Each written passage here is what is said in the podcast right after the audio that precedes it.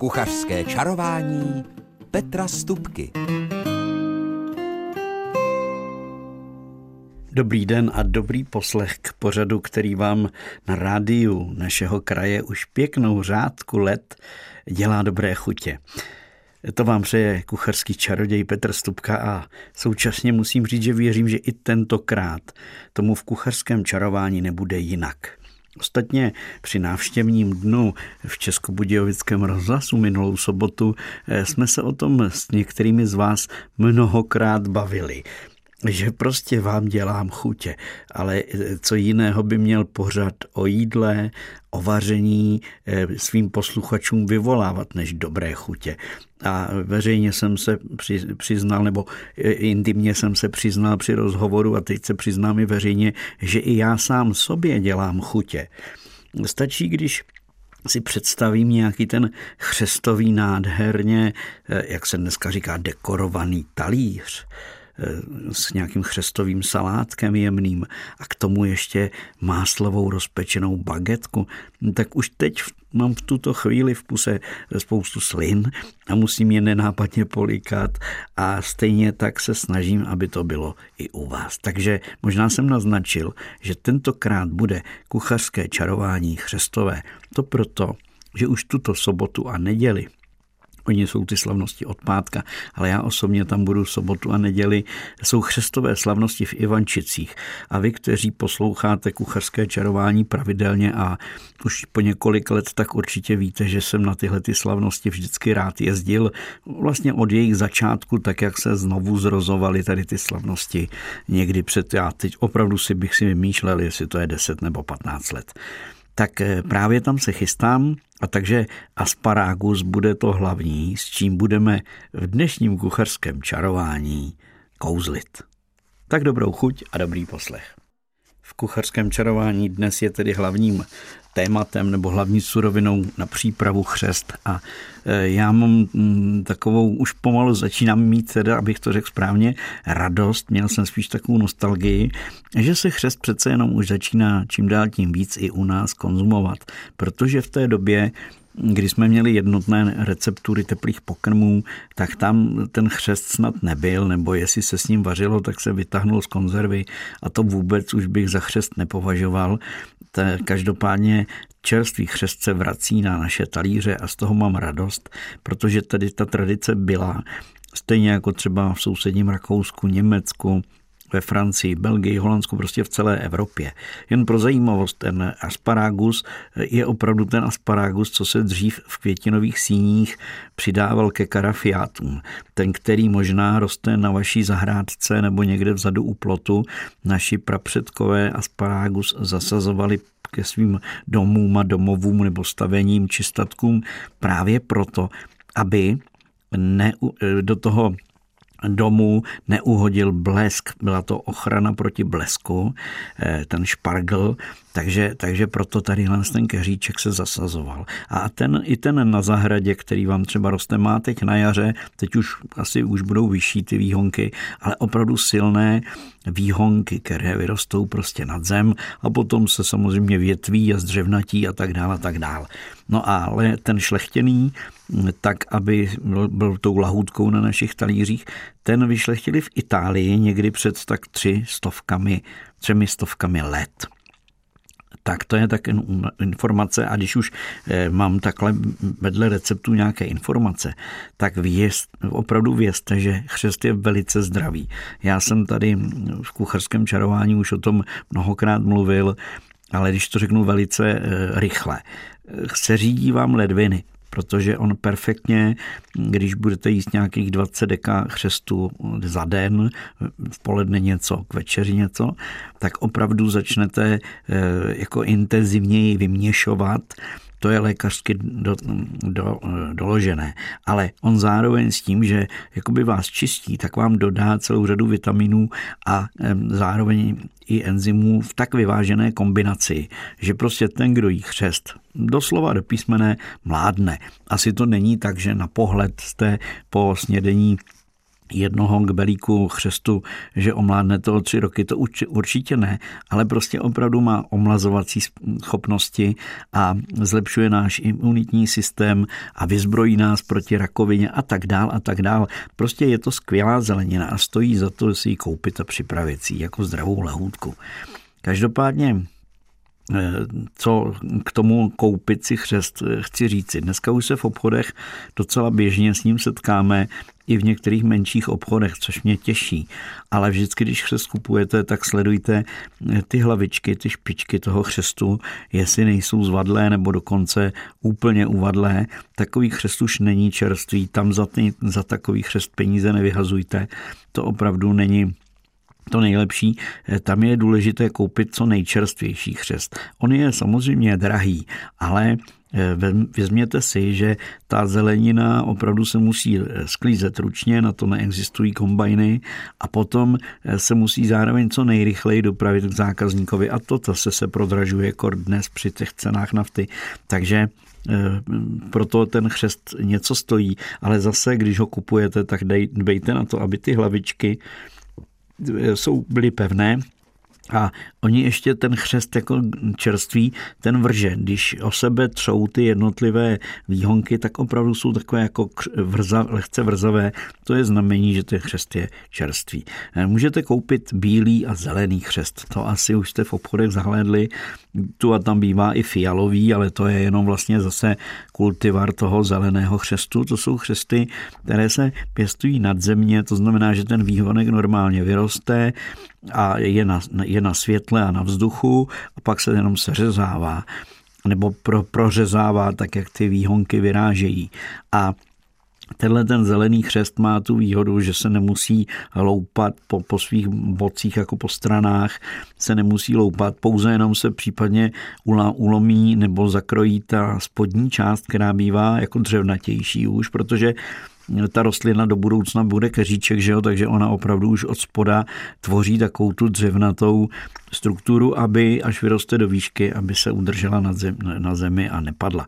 Takže zelený chřest jenom při spodku se oškrábne případně. Ten bílý chřest, ten roste pod zemí, jakoby přikrytý takovou vrstvou kypré země a takže on si kromě té hlavičky a centimetru, řekněme pod tou hlavičkou, už po celé té svojí délce si vytváří pevnou slupku, která ho chrání samozřejmě proti té agresivní zemině. Takže tam je, ta slupka je docela dřevnatá, vláknitá, abych to řekl přesněji, a tu je třeba sloupnout. Ale pozor, i z toho zeleného, co odlomíte, oškrábnete, oloupete, nevyhazujte, je to drahá zelenina, ale z tohohle ořezu a odpadu se potom vaří polévka, kde se dostaneme samozřejmě. Takže bílý chřest se ze spoda zase zakrajuje, nebo on většinou vám prozradí, kde, kam až je dřevnatý, protože když vezmete za ten konec a ulomíte ten konec, tak on praskne většinou na tom místě, kde končí taková ta jeho dřevnatá část. Takže to bychom měli chřest připravený vlastně v kuchyni už k té přípravě a úpravě. A ta úprava je zase velice jednoduchá, intenzivní, protože chřest na talíři, který pak už jíte, má být opravdu křehký a křupavý. Nejhorší si myslím je uvařit ten chřest, opravdu jako rozvařit ho nebo uvařit ho hodně, že už je měkký, takový patlavý v puse, to řeknu jednoduše. Není to prostě ono, to už jste ten chřest, když by z toho takhle uvařili hodně, opravdu moc poničili. Déle se vaří samozřejmě, když to bude nějaký bílý chřestový špalek, tak se vaří déle, ale jestliže to budou chřesty silné, jako je náš prst přibližně, tak ta doba varuje tak 2, 3, nejvíc 4 minuty, je to třeba zkusit, vyzkoušet a ten chřest opravdu musí zůstat takhle křupavý. A zpravidla se jenom krátce ovařuje nebo spařuje, nebo ho případně dám do nějaké směsi. Já velmi rád dělám chřestové ragu, kde vlastně ten chřest nechám kraťouncem ve smetaně, už teda bez toho předchozího spařování, ho tam nechám právě kraťounce povařit. Tak, já si myslím do úvodu, že toho bylo dost těch informací. Teď si díme písničku a hned potom uděláme už dotčenou a zmiňovanou poctivou krémovou chřestovou polévku. Tak to byl Václav Neckář, který nám zaspíval, já jsem si zaspíval trošku s ním. No a teď už mám pro vás slíbenou krémovou chřestovou polévku. On totiž chřest je specifická zelenina a ta jeho chuť je zvláštní. Kdo ho nezná chuťově, tak chtě nechtě si musí asi na ten chřest zvyknout, na jeho jako svébytnou chuť. Nicméně kombinace s máslem, když to budu brát opravdu chuťově, tak to je přesně to, co ten chřest si myslím potřebuje. Trošku soli, můžete, dřív se běžně ta voda, ve které se povařil chřest, tak se případně i trošičku cukrovala.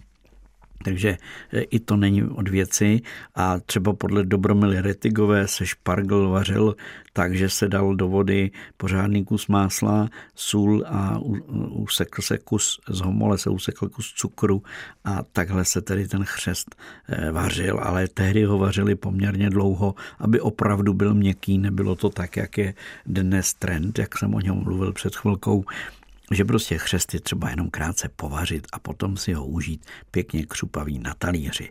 Ale to všechno, co se z něj odřeže, odlomí a oloupe, tak všechno to, ty oškrapky a to všechno je třeba zachovat a uvařit. Já to dělám zpravidla tak, že když budu vařit s chřestem, tak zároveň mám takovou várku. To znamená, že mám hrnec, do kterého dám trošku soli, to máslo tam nedávám, to máslo dám radši potom na chřest. Ale když budu vědět, že z toho budu vařit polévku, klidně tam dám i kousek másla. A tam, kde vařím chřest, tak už mi vlastně vzniká chřestový vývar. Takže to je voda na začátku, ale hned v zápětí už je to odvar z chřestu a do tohoto odvaru potom přidám všechny ty okrojky a odřezky.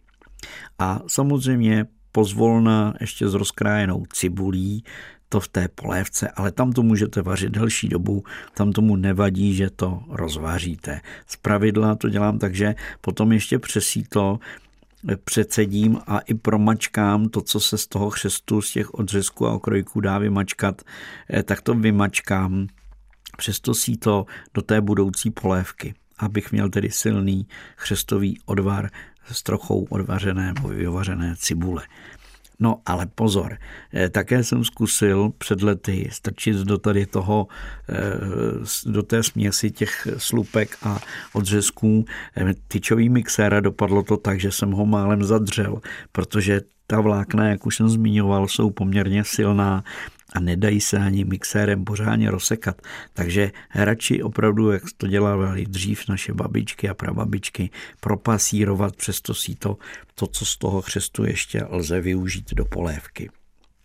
A pak tadyhle ten silný vývar zahustíte ideálně máslovou jížkou, může to být samozřejmě dnes moderně se používá hotová jížka.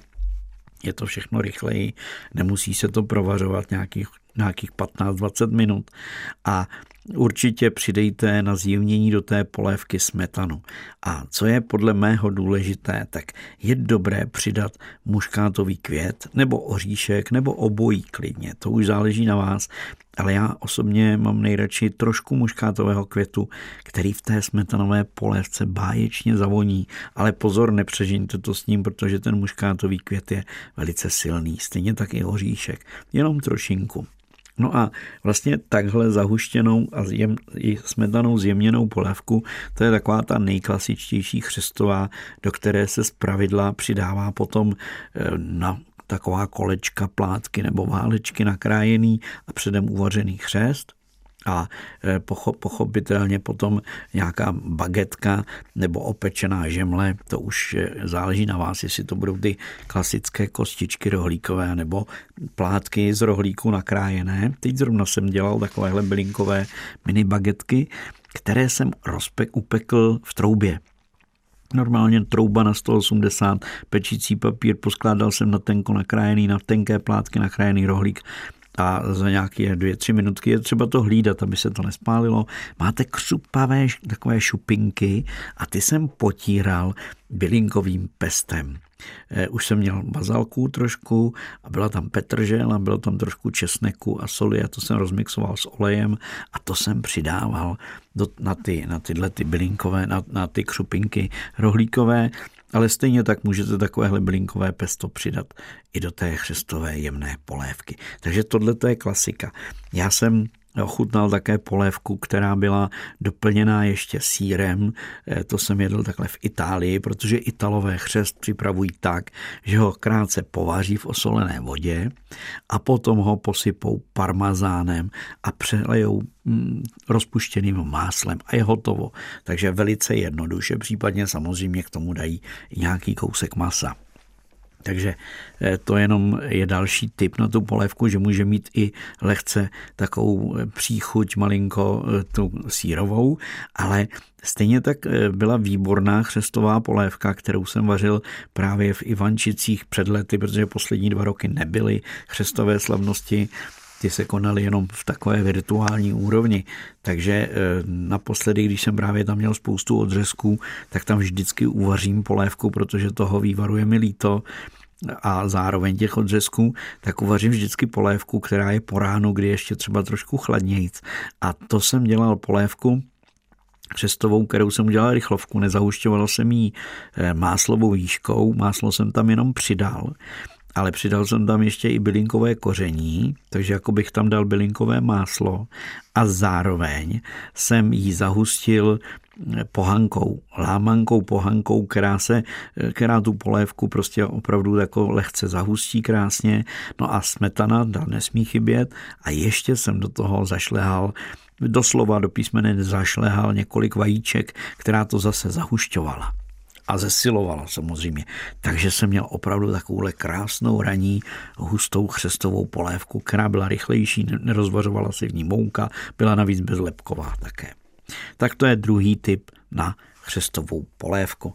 No a teď už jsem trošku nakous, jak se v Itálii chřestová klasika podává, tedy že se opravdu jenom ten chřest přelije rozpuštěným máslem a posype se strouhaným parmazánem, nebo to může být grana padano, prostě tím jejich typickým tvrdým sýrem.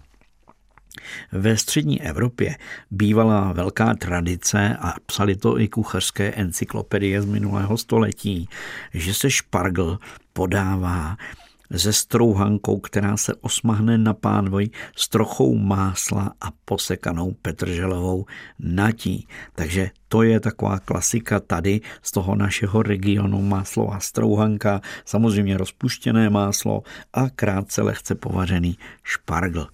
A co se týče třeba dalších míst, tak podle Holandska se jmenuje i holandská omáčka, tak tam se zase z trochy toho vývaru z chřestu společně se žloutky a máslem vyšlehá ve vodní teplé lázni, se vyšlehá vlastně krémová omáčka, nebo krémová, není tam smetana, ale omáčka, která je teda žloutková, teplá omáčka, lehce se okyselí a přidává se právě k tomu vařenému chřestu. A ve Švýcarsku tam ještě přidávají další bylinky, především estragon, a nebo se dělá i bernská omáčka, do které se potom dává i šťáva z pomerančů a citronů, takže má takovou zvláštní chuť. A tak bych mohl povídat samozřejmě dál a dál. My si teď dáme písničku a po ní ještě něco málo křehkého do křupava povařeného chřestu. Tak teď mám pro vás takové malé chřestové menu přímo, protože polévku jsme uvařili, ale neřekli jsme nic na téma, jak lze chřest upravit i na studeno. Tak já jsem zažil v Ivančicích, myslím, že to byla Markéta Hrubešová, která tam dělala chřestový tartár, takový tatarák chřestu, který je samozřejmě předem kraťonce povařený, spařený, ten zelený chřest. Pak se rychle dá do studené vody nebo do vody s ledovými kostkami, aby se to rychle, ta zelenina po tom uvaření schladila, aby se dál už protože ona se ještě dovařuje, když je v té horké vodě, takže pokud budete ten chřest používat na studeno, tak hned ho vždycky schladit a potom už je to na vás. Já jsem, myslím, už asi minule nebo předminule říkal tady chřestový recept na téma salát, kdy tady ten nakrájený předem krátce povařený chřest, nakrájí se na plátky nebo válečky, jak se vám to bude líbit, a doplní se vlastně takovým dipem, který je vytvořený z konzervovaného tuňáka a kysané smetany a pažitky a případně trošku citronové šťávy. A stejně tak můžete udělat i takový sýrový dip, který je jenom třeba z toho našeho oblíbeného taveného sýra, anebo to bude sýr takový ten přírodní, ale lučina, abychom si rozuměli, který se vyšlehá s troškou smetany nebo kysané smetany a zase bych přidal pažitku nebo i řetkvičky a ten uvařený chřest a máte už pěkný salátek. Já třeba, aby to bylo hezké na pohled, tak ten uvařený chřest ještě doplňuji. Dnes se dají koupit takové ty sladové lusky, ty placaté, které jsou sladoučké a které také stačí ještě kratší dobu než samotný chřest krátce spařit vařicí vodou, potom překrájet a přidat třeba do toho salátu. A vždycky to chce něco trochu kyselého, tak to už záleží na vás, jestli třeba ten dressing doplníte citronovou šťávou, jak jsem mluvil, a nebo to může být i kombinace sladkého, pak bych k tomu citronu určitě dal trošku medu. A nebo můžete samozřejmě, jestli dokonce máte doma předem svařený ocet a cukr, tak jak to radí muž leta letoucí, tak tadyhle s tím sladkokyselým rozvarem jenom lehonce všechno ten salát ochutit. A pochopitelně dal bych k němu zase do křupava opečený chléb nebo bagetky. Italové to dělají třeba tak, že mají opečené kostičky, oni mají bílý chléb, takže to vypadá jako naše, jako kdybychom nakrájeli z rohlíků kostičky a osmažili je. A oni je přímo do toho salátu nasypou, nebo na ten salát nasypou. A vy, když to jíte, tak se ten chleba opečený a suchý, nebo ten rohlík, teda v našem případě třeba, tak se pomalonku nasákává tím drezinkem, tou vlhkostí toho salátu, takže už je tak spola křupavý a je to opravdu vynikající. Tak to máme za sebou chřestový salát. No a teď si udělejme nějaký hlavní chod s chřestem. Já si pamatuji, že když jsem byl na hotelové škole v Mariánských Lázních, tak jsme v rámci praxe chodili do hotelu Excelsior a tam jsme připravovali, a tehdy jsme na to koukali právě pro nějakou německou delegaci nebo pro německé hosty. Nevím, jestli byli tedy z toho tehdy západního nebo východního Německa, to už si nepamatuju. A právě protože tam ta tradice chřestu je veliká, tak oni si s sebou dokonce přivezli chřest. 2 takové škatule, bedínky chřestu a my jsme teda na to zírali. Tam jsem poprvé opravdu v praxi viděl, jak se s tím chřestem pracuje. A ten chřest jsme kratěnce, byl to bílý chřest, tenkrát nebyl tak běžný zelený chřest, možná někde v Anglii, ale u nás určitě ne. Tak ten bílý chřest samozřejmě oloupaný se krátce, ale jenom kratěnce povařil a potom se vlastně nakrájel na takové válečky dlouhé nějaké 4-5 centimetrů. A z těch válečků se udělala vlastně taková mini otýpka, abych to nějak nazval, vždycky 5-6 těch válečků dohromady. A ty se obalily v kvalitní pražské šunce. Takže vznikla opravdu takováhle jakoby, když to řeknu, abyste si to představili, opravdu otýpka svázaná tou šunkou, obalená šunkou. A takto se tyhle ty otýpečky naskládaly do pekáče a všechno se to překrylo plátky sýra, tenkrát to byl, my jsme tomu říkali děravý sýr, že jo? A byl to opravdu ementálský nebo ementálského typu, takový lehce nahořklý sýr a ty plátky, nebyl to jeden plátek, bylo to víc plátků, takže při tom zapékání, protože se to dalo do trouby a ten chřest se zapékal, tak ten sýr se roztával, až protlekl vlastně k tomu samotnému chřestu. No a potom se vlastně každá ta otýpečka, ta porce vložila na talíř, k tomu brambora a už si nepamatuju, myslím, že tam byl ještě nějaký přírodní řízek k tomu, prostě nějaký kus masa. Takže takhle zapečený chřest, zabalený v šunce a se sýrem, to je taková tradice dost častá, s kterou se můžete setkat. Dokonce jsem se s ní setkal i ve Francii, když jsem tam byl na jižní Francii na dovolené. Takže to je jedna věc. Další věc, co dělám velice rád, a to už jsem zmínil a určitě jsem nějaké chřestové ragu dával k lepšímu už v minulém díle, tak já to dělám tak, že vlastně není třeba, když mám povařený chřest, budu mít třeba trošku mrkvičky, karotky mladé nakrájené na plátky, na měsíčky nakrájenou řetkvičku, 2-3 jarní cibulky a pak už mi stačí jenom trochu smetany. Máslo samozřejmě používám třeba přepuštěné máslo, abych to mohl dobře rozpéct. A k tomu sýr. Já používám nejčastěji italský parmazána nebo toho italského tvrdého typu, i tady ten náš Moravia, tak takovýhle sýr, kterým to nakonec vlastně zasypu a on se mi roztaví v té smetaně a lehce mi to ještě všechno zahustí. A zase dávám rád ten muškátový květ, anebo nějaké bylinkové koření. Můžou to být i podle Francouzů takové ty provencálské bylinky, anebo i je samozřejmě lepší mít trošičku teď celerové hnatě, petržele a třeba i štípek libečku. Toho ne moc, protože je hodně výrazný. Takže to je ragu a zpravidla to je tak, že mám ten chřest kraťonce povařený, nakrájený, anebo nemusí být povařený, když to bude ten zelený chřest.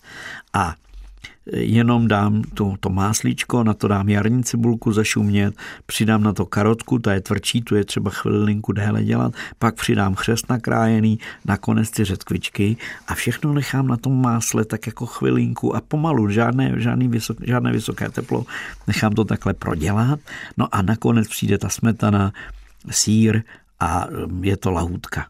Můžete přidat nakonec i trošku posekané pažitky, té je teď na zahrádkách dostatek. Tak to máme takové chřestové ragu jako další variantu. No ale chřest se připravuje i na sladko. Já právě teď přemýšlím o tom, co budu tento víkend vařit v rámci toho gastronomického pódia, kde moderuju, tedy jsem ten, který tam mluví, ale zároveň také občas vaří, protože tam budu vařit samozřejmě ze šéfkuchaři a to věhlasnými šéfkuchaři. Tentokrát nepřijede Přema Forejt, který přece jenom je až moc vytížený, ale možná si pamatujete z jedné televizní soutěže velice úspěšného mladíka Honzu Vorla. Ostatně myslím loni i předloni jsem o něm tady mluvil v Českém rozhlase.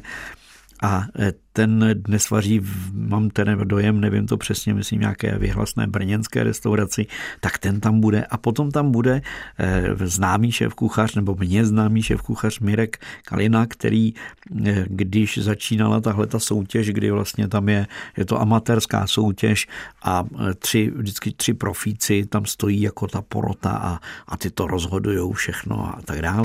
Takže tu soutěž určitě znáte. Tak tenhle Mirek Kalina, když to soutěž začínala, tak byl v té trojici těch šéfkuchařů a tak se těším, co tyhle ty šéfkuchaři tam vykouzlí a já osobně přemýšlím o tom, co budu já kouzlit a určitě budu dělat nějaké smoothie, což je moje oblíbená kategorie, kdy zelený nebo i bílý chřest, tak jak bude, dám samozřejmě trošku povařený, dám do mixéru třeba spolu s jahodami, pokud budou, a nějakým trošku kouskem tvarohu nebo takového přírodního sýra a vyšlehám z toho takové husté chřestojahodové smoothie nebo chřestomalinové smoothie. To opravdu je lahůdka, ten chřest s tím ovocem, krásně se to doplňuje a já do toho přidávám ještě rozsekané lístky máty, aby to ještě zavonělo, případně to jsem schopen i trošičku okyselit, aby to nebylo úplně jenom sladounčké, ale lehce osvěžující. Tak já si myslím, že jsme toho s chřestem navařili dost. Dejme si ještě jednu písničku a po ní tradiční kuchařský kalendář. Kuchařský kalendář. A s ním samozřejmě 7 nápadů, co vařit v příštích dnech. První je sardinková pomazánka, ale dělám ji se sýrem, ať už strouhaným nebo taveným a teď bych do ní určitě přidal spoustu pažitky a nějakou jarní cibulku. Další typ je vařené hovězí maso. Kousek dobrého hovězího jsem měl nedávno z farmy a byla to dobrota, bylo to maso jako dort a škoda, že na zahradě nebyl narostlý už kopr, protože by byla koprová, ale takhle bylo trošku křenové omáčky a také je to fajn. No a další typ jsou placky nebo karbanátky, chcete-li, ale já občas dělám, protože moje maminka má ráda pohanku, tak dělám z pohanky trhanky, kterou spařím a do ní se melu trošku uzeného boku nebo uzeného masa a slepím to všechno vajíčkem. A potom obalím a prostě peču to v troubě na plechu a mám takovéhle pohančené karbanátky. To je recept z Valašska a je to fakt dobrota. K tomu si dovedu představit jenom hromadu nějakého salátu, třeba toho hlávkového, který je teď čerstvý a jarní perfektní. Další typ je čočková polévka a zas bych jí trochu ojarnil. Dal bych do ní sázené vajíčko, žádnou uzeninu a spoustu, opravdu spoustu posekaného zeleného bejlí, aby byla taková hodně dozelena ta čočková. No a pozor, nevím jak u vás, ale u nás na zahradě rabarbora už je teda pořádná.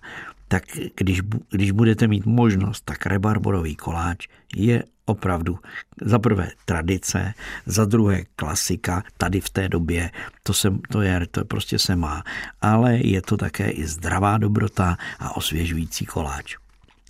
No, zapečené těstoviny, zase první si asi řeknete šunkafleky, ale my u nás doma rádi děláme jenom s houbami. Já vím, teď houby asi hned tak nenajdeme v lese, i když už se těším, že to začne. Nicméně taková podušená, s cibulkou podušená hlíva ústřičná a k tomu přidat povařené sušené houby rozsekané a všechno to pěkně zapec z vejci, tak to bude určitě dobrota. A zase nezapomeňte k tomu na salát. No a už dlouho mám chuť na takovou tu poctivou svíčkou, ať už by to byl králík na smetaně, nebo to bude prostě kus nějakého jelena z mrazáku na smetaně. Prostě něco a la svíčková, to bych doporučoval na neděli. Takže to je pro dnešek opravdu už všechno. A jenom všechno dobré a chutné a poctivé vám ze studia Českého rozhlasu přejí ti, kdo pro vás dneska čarovali. S rozhlasovými aparáty vládl a kouzlil Jirka Plch a naslyšenou za týden se s vámi těší kuchařský čaroděj Petr Stupka.